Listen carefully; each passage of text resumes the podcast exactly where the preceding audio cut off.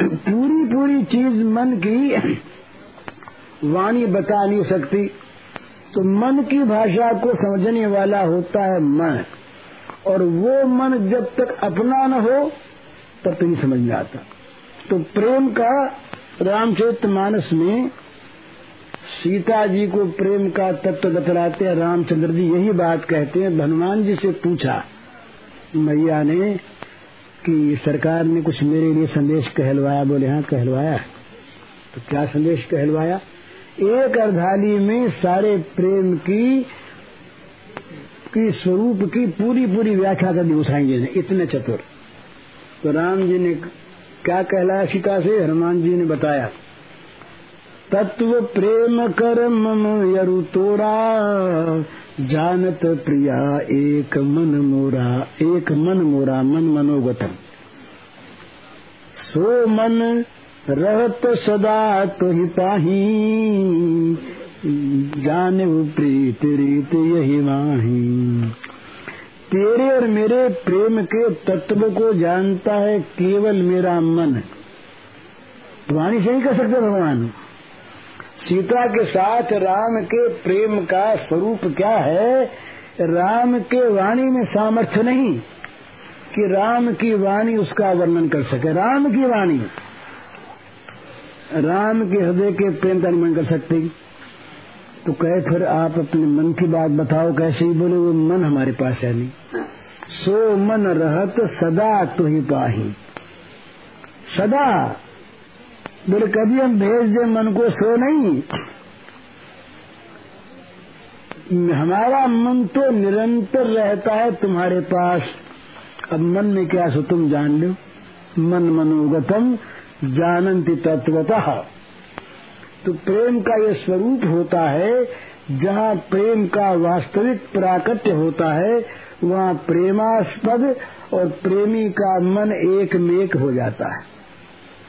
उसका मन उसमें जाकर अवतरित होता है, उसका मन उसमें जाकर अवतरित होता है। मन की बात बतानी नहीं पड़ती, मन की बात का स्वरूप पूरा पूरा मन जान लेता है। नहीं तो क्या होता, मन में एक बात आई, उसके लिए शब्दों की योजना की। शब्दों की ध्वनि का उच्चार हुआ जिह्वा से, रसना से। शब्द बने। आकाश के, के शब्द। वो शब्द व्यक्त रूप में बाहर आए। वो श्रोता की कर्णेन्द्रिय में गए। कर्णेन्द्रिय के द्वारा मन में गए। और संकल्प विकल्पात्मक मन शब्दों को बुद्धि के पास ले गया। तब बुद्धि ने उसका अर्थ बताया।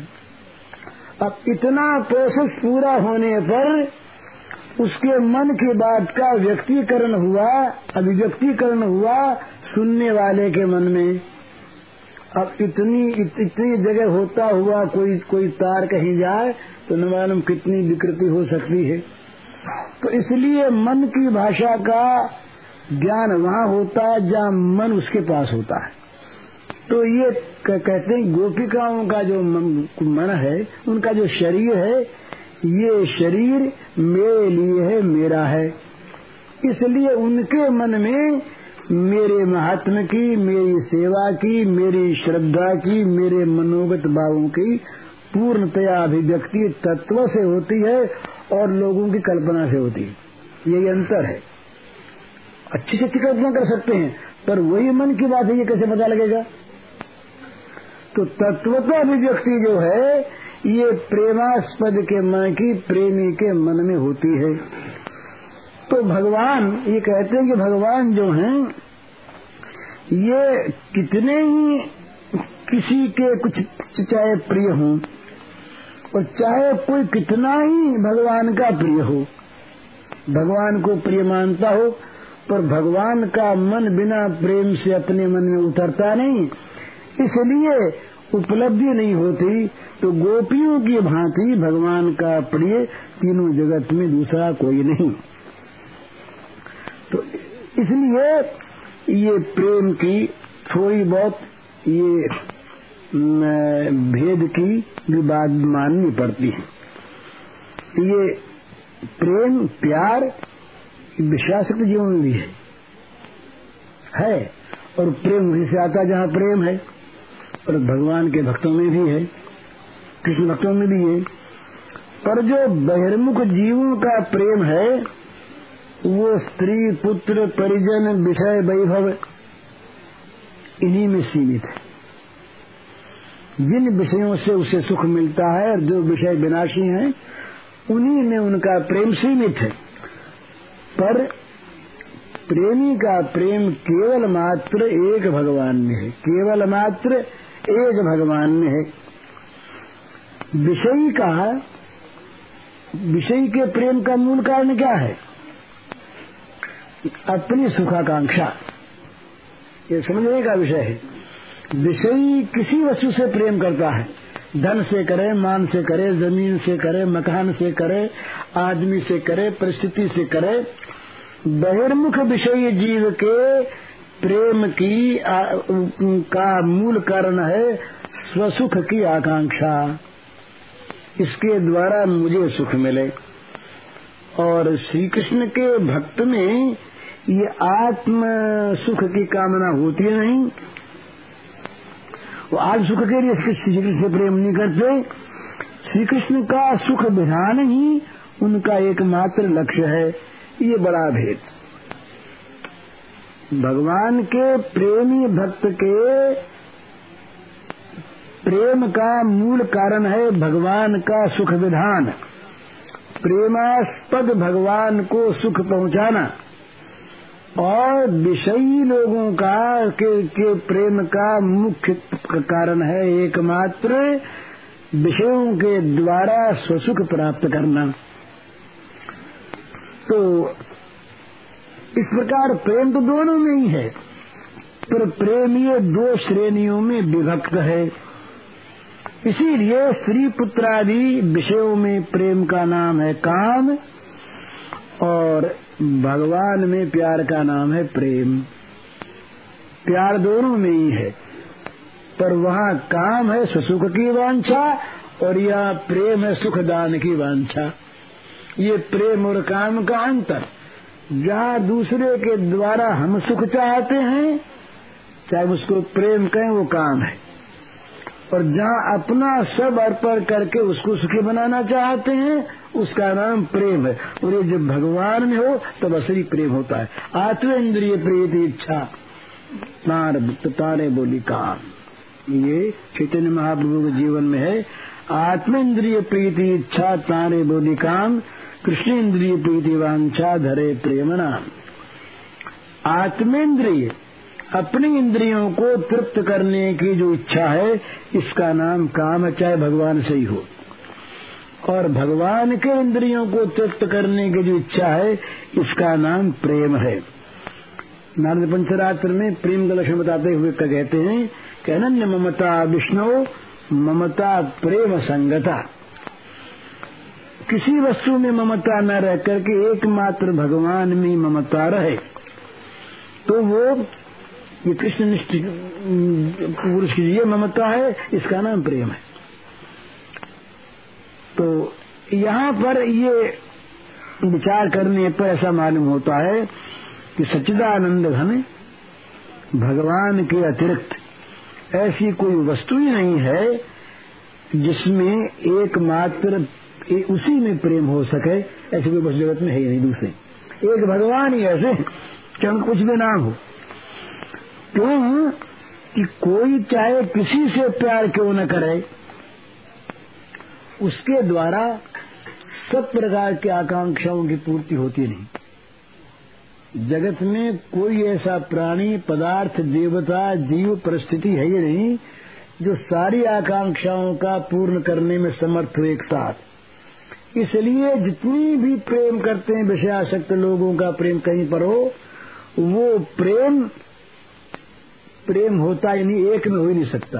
एक में अगर प्रेम कोई में करना हो किसी को तो केवल भगवान में होता और कहीं होता ही नहीं तो अनन्य प्रेम भगवान में होगा और कहीं होगा ही नहीं। तो कहते हैं कि अलग अलग प्रेम करने से अलग अलग सुख की प्राप्ति होती है। मकान से प्रेम करेंगे तो रहने को मिलेगा। खाने के वस्तु से प्रेम करेंगे तो जीव की तृप्ति होगी, अंग में, शरीर में बल आवेगा। स्त्री पुत्र आदि से प्रेम करेंगे तो वो सेवा करेंगे, बदले में प्रेम देंगे। ये नहीं कि एक में प्रेम करने से सब चीज़ों की पूर्ति हो जाए, ये तो जो छह प्रकार के ऐश्वर्य से परिपूर्ण भगवान है, एक जगह सब चीज़ें पूरी से भी अधिक अनंत मिल जाए। किसी को ज्ञान से ज्ञान ले लो बैराग से बैराग ले लो यश यश ले लो, श्री ची ले लो शौर्य वीर ची शौर्य वीर ले लो। तो इसलिए एक प्रेम भगवान में होता और किसी में होता नहीं। तो भगवान ने ये आज्ञा की अर्जुन को कि भाई तुम हम से प्रेम करो, मन मना भव मत भक्तो। मदिया जी, माम नमस्करू।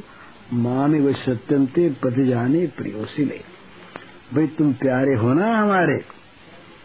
तो निरंतर तुम मेरे मन लगाओ, मेरी सेवा करो, मेरे भक्त बनो, मेरे मुझे नमस्कार करो, तुम मेरे परम प्रिय हो। इसलिए मैं सत्य प्रतिज्ञा करके कहता हूँ कि तुम इस प्रकार करने से और तुम मेरी हो जाओगे, मुझको ही पा जाओगे। तो अज्ञ जीव, अज्ञानी जीव करता है निरंतर विषय चिंतन। सेवा विषय कार्य और विषयों का दासत्व, ये उसके पल्ले पड़ता है। तो इससे किसी प्रकार के दुख निवृत्ति होती है उसका हेतु तो दुख निवृत्ति है। विषय सेवन करता है मनुष्य दुख की निवृत्ति के हेतु ही। परंतु इससे चिंता, शोक, भय, ये से प्राप्त होते हैं, दुख निवृत्ति होती नहीं। इसलिए जो विज्ञगण हैं, समझदार लोग हैं, वो इन सब चीज़ों में से ममता निकाल करके और भगवान में समर्पण करके दुख मुक्त हो जाते हैं। न कर्म बंधनम जन्म वैष्णवा नाम ही विधीयते, जन्म व्याधि विमुक्तास्ते, न संशय। जो भगवत भक्तगण हैं, वे कभी कर्माधीन होकर जन्म ग्रहण नहीं करते। भगवान के भजन के बल से जन्म मृत्यु जरा व्याधि उनके अपने आप विवर्जित हो जाते। तो इसलिए जो लोग भगवान को अपना प्रेम समर्पित कर सकते हैं, वे ही प्रेम के एक निष्ठा को प्राप्त होते हैं और वे ही कृतार्थ होते हैं। तो भगवान के भगवान के प्रति प्रेम समर्पण के संबंध में विचार करने पर ये मालूम होता है कि जीव मात्र में ही अहम मम भाव है। उसमें अहंता और ममता है ही। किंतु जो बहिर्मुख जीव हैं, वे असली मैं को मैं नहीं कहते। और असली मेरे को मेरा कहना नहीं जानते। मैं भी कहते हैं मेरा भी कहते हैं, पर उनका जो असली मैं है, उसको मैं नहीं कहते। और उनका जो असली मेरा है, उसको उसको मेरा नहीं कहते। वे तो जड़ देह को तो कहते हैं मैं। इसको तो कहते हैं मैं, और इसके संबंधी जो स्त्री पित्र पुत्र वित्तादि पदार्थ हैं, उनको कहते हैं मेरा। तो ये देह में हम बुद्धि का नाम अज्ञान है, और देह के अनुकूल सुख कर स्त्री पुत्रादि में ममता बुद्धि काम है। तो अज्ञान और काम से अभिभूत जीव को मिलता क्या है? निरंतर दुख, दैन्य, व्याधि, भय, विषाद, शोक, पीड़ा। जन्म मृत्यु, ये उनके भाग्य में प्राप्त होते हैं तो जिससे ये ये प्राप्त हो, वो प्रेम कहेगा है। इस प्रकार पार्श्व जीवन को बिताते बिताते कभी किसी अन्य सौभाग्य से। अगर कहीं असली मैं को जान ले और असली मेरे को जान ले तो फिर सचिदानंदमय भगवान को ही वो कहता है, मेरा और भगवान का जो अपना है सेवक, उसको कहता है, मैं तो एक वही भूतात्मा, भूते भूते व्यवस्थित, एकदा बहुधा चैव दृश्यति जल चंद्रवत ये भगवान इस प्रकार के हैं। एक ही भगवान, एक ही जैसे चंद्रमा अनेक जल पात्रों में प्रतिबिंबित होकर के अनेक दिखते हैं और आकाश में देखने पर अनेक दिखते। हैं इसी प्रकार से देह दृष्टि से ये मैं की अनंतता है अनंतता है, और जो सब मूल स्वरूप भगवान को देखते हैं, उनकी दृष्टि में मैं की एकता की उपलब्धि होती तो बहिर्मुख बहिर्मुख जीव जो हैं, वो देह को मैं कह करके रहते हैं, उनकी भ्रांत धारणा कभी मिटती नहीं। तो उनके लिए सुख कर क्या है? विषय भोग। मकान, ज़मीन, व्यापार स्त्री, पुत्र, मकान, वाहन, कीर्ति, यश, मान, पूजा, ये जो हैं, इनमें उनकी मति रहती है, इन्हीं में वो ममता बुद्धि का पोषण करते हैं, इन्हीं को बटोरते गिरा में रहते हैं तो बटोरने में रोना, रक्षा में रोना और विनाश में रोना, ये रोना उनके हाथ लगता है। और जो किसी जन्मांतरीन सौभाग्य से पुण्य बल से, संत कृपा से, जो ज्ञान योग के मूल स्वरूप, सारे आत्माओं के आत्मा, भगवान को आत्म समर्पण कर, अहम समर्पण करके, और जो देह में अहम बुद्धि, जनित महादुख से जो छूट जाते हैं, वे वास्तव में भाग्यवान हैं। और तो उनकी इन वस्तु ममता नहीं रहती। और जो भक्ति योग की साधना में निरत होकर स्त्री पुत्र वित्तादि में फैली हुई सारी ममता को सब जगह से हटाकर एक मूल स्वरूप भगवान में नियोजित कर देते हैं, वे भगवान के प्रेमानंद सागर में निमग्न हो जाते हैं। परंतु दुर्भाग्यपूर्ण जीव। रति करता है पाप में, मति रखता है पाप में गौरव बोध करता है पाप में, इसलिए वो माया हत बुद्धि आसुर भावापन दुष्कृति परायण, मूढ़ नराधन। शरणापन भगवान के होता नहीं भगवान का जन्माम दुष्कृति में मूढ़ा। प्रपद्यंते नराधमा। माया हत ज्ञाना, आतुर भाव, आसुर भाव माश्रुता तो ये बहिर्मुख जीव अनादि काल से जन्म में अभ्यस्त हैं, देह में अहम बुद्धि में अभ्यस्त हैं, देह के संबंधी पदार्थों में ममता बुद्धि में ये अभ्यस्त हैं, इसलिए बेचारे ये दुख में ही पड़े रहते हैं। पर ये कहीं अच्छे संग में आ जाएँ। महासौभाग्य जब इनका जागे ये सौभाग्य और दुर्भाग्य का यहाँ पर भेद होता है। जो विषयों में, भोगों में, वैभव में, वित्त में, स्त्री पुत्र आदि में, मान यश में जो सौभाग्य मानता है, वो महान दुर्भाग्यपूर्ण है। और इन सब में जिसकी ममता बुद्धि हट जाती है और जो अपनी ममता को भगवत चरणों में समर्पण कर सकता है, वो महासौभाग्यवान, सौभाग्यवान नहीं, महासौभाग्यवान है, इसमें कोई संदेह नहीं। पर ये सौभाग्य सबको नहीं मिलता, कोई कोई इस सौभाग्य को प्राप्त होते तो बहुत थोड़े जीव ऐसे होते हैं, जो भगवान को सर्वात्मक मानकर अहम का समर्पण करते हैं और ब्रह्म वाहम अथवा अहम ब्रह्मास्मि इस प्रकार के अनुभूति से ब्रह्मानंद में निमग्न होते हैं, ऐसे थोड़े लोग होते अहम को ब्रह्म में स्थापित कर देने वाले और ब्रह्म को मैं मानने वाले ब्रह्म वाहम और अहम ब्रह्मास्मि इस प्रकार की सत्य अनुभूति करके ब्रह्मानंद में निमग्न होने वाले बहुत थोड़े जीव होते ये अत्यंत दुर्लभ है। कोई संदेह नहीं, ये बहुत ऊँची स्थिति। परंतु जो भगवान में ममता समर्पण करके भगवान को मेरा मानकर उनको प्रेम दान दे सकते हैं, उनकी संख्या तो इनसे भी बहुत अल्प है। आत्माराम आत्म साक्षात्कार किए हुए ब्रह्म को अपना स्वरूप मानने वाले महात्मा बहुत दुर्लभ, बड़ी ऊँची स्थिति, बहुत थोड़े होते हैं, किंतु जो अपनी ममता भगवान को अर्पण कर दे, सब में रहे और ममता भगवान को अर्पण कर दे भगवान को मेरा जो अनुभव कर सके। भगवान मेरे, ऐसे प्रेमी भक्तों की संख्या बहुत कम। मुक्तानाम सिद्धानाम नारायण परायण सुदुर्लभ प्रशांतात्मा कोटिश्वर महामुने।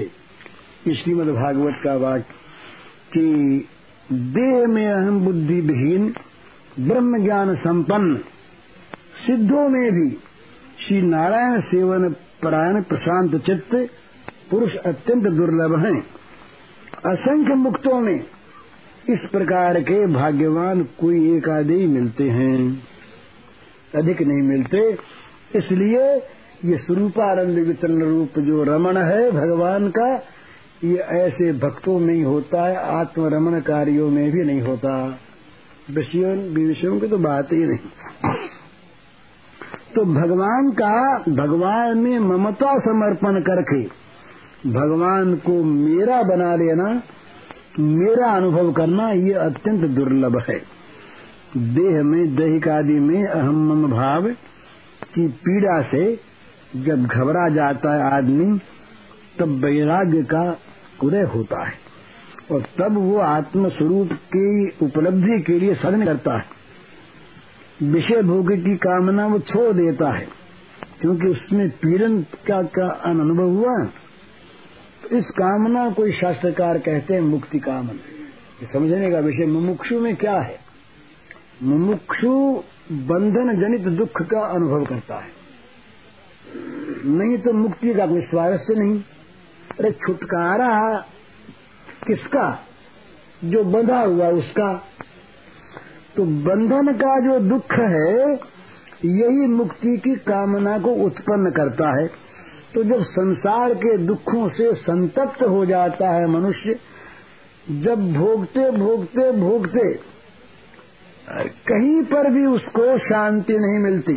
तो एक ऐसा जीवन में सबके नहीं अच्छा किसी किसी के ऐसा सौभाग्य का क्षण आता है, जब विषय में विराग की उत्पत्ति होती है। बुरे लगते हैं कि इनमें तो फंसना ही फंसना, दुख ही दुख।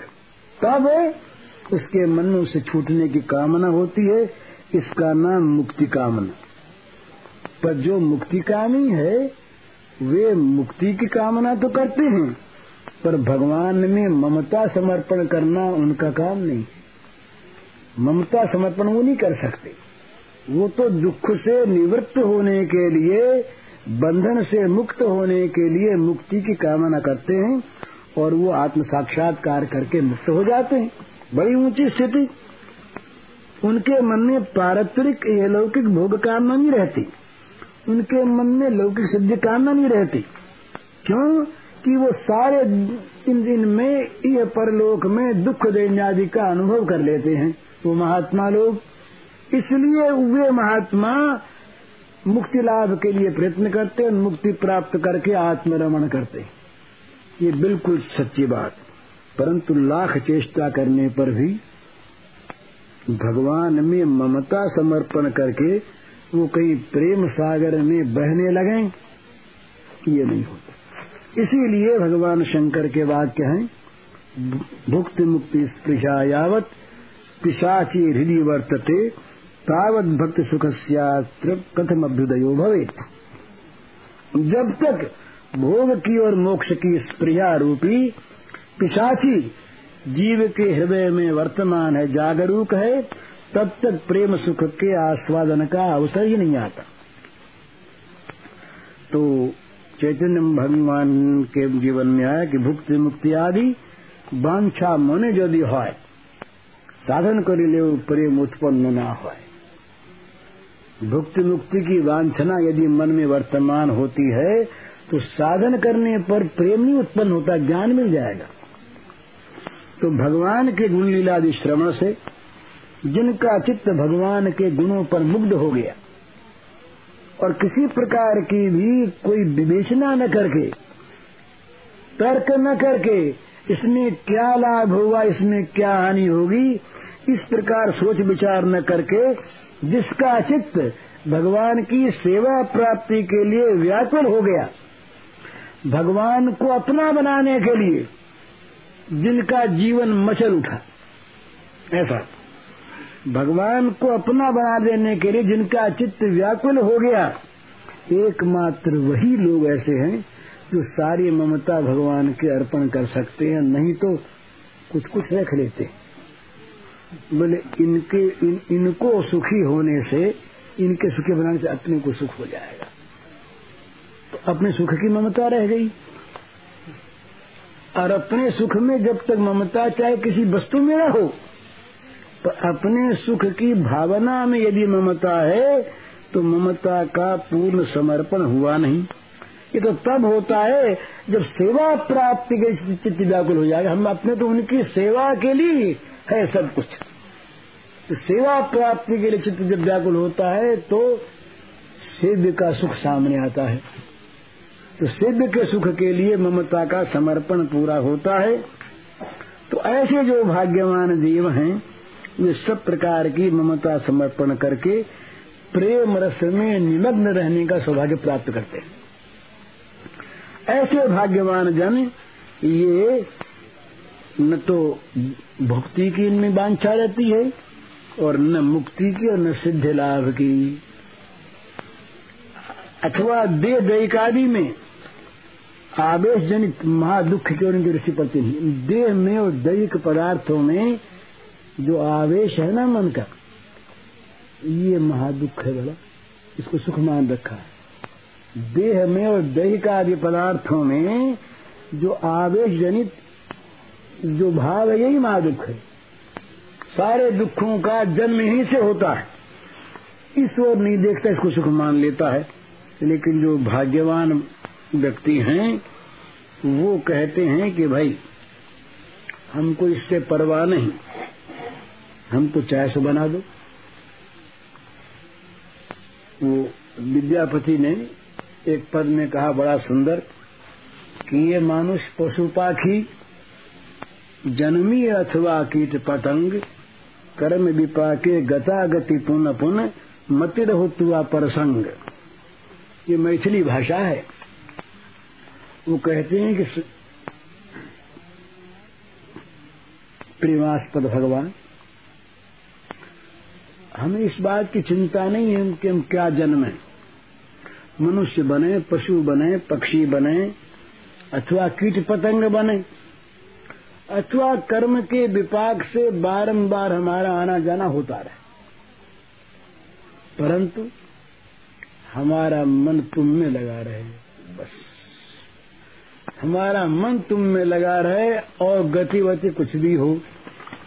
तो इस प्रकार से ये जब मनोगत भाव होता है, तुलसीदास जी महाराज ने कहा, कुटिल कर्म ले जाए, मुँह गह जय अपनी बरियाई तन तन जन जन छो छाड़ियों का मठन लेके लाई इस प्रकार से जो भगवान को अपना सर्वस्व अर्पण करके सारी ममता उन्हें देकर श्री भगवान के चरण सेवा की आकांक्षा ही जो रखते हैं, इस प्रकार की जो चित्त की गति है, उसका नाम है शुद्धा भक्ति, उसका नाम है निर्गुणा भक्ति, उसका नाम है प्रेमा भक्ति, ये भक्ति रहती है श्री गोपांगनाओं में।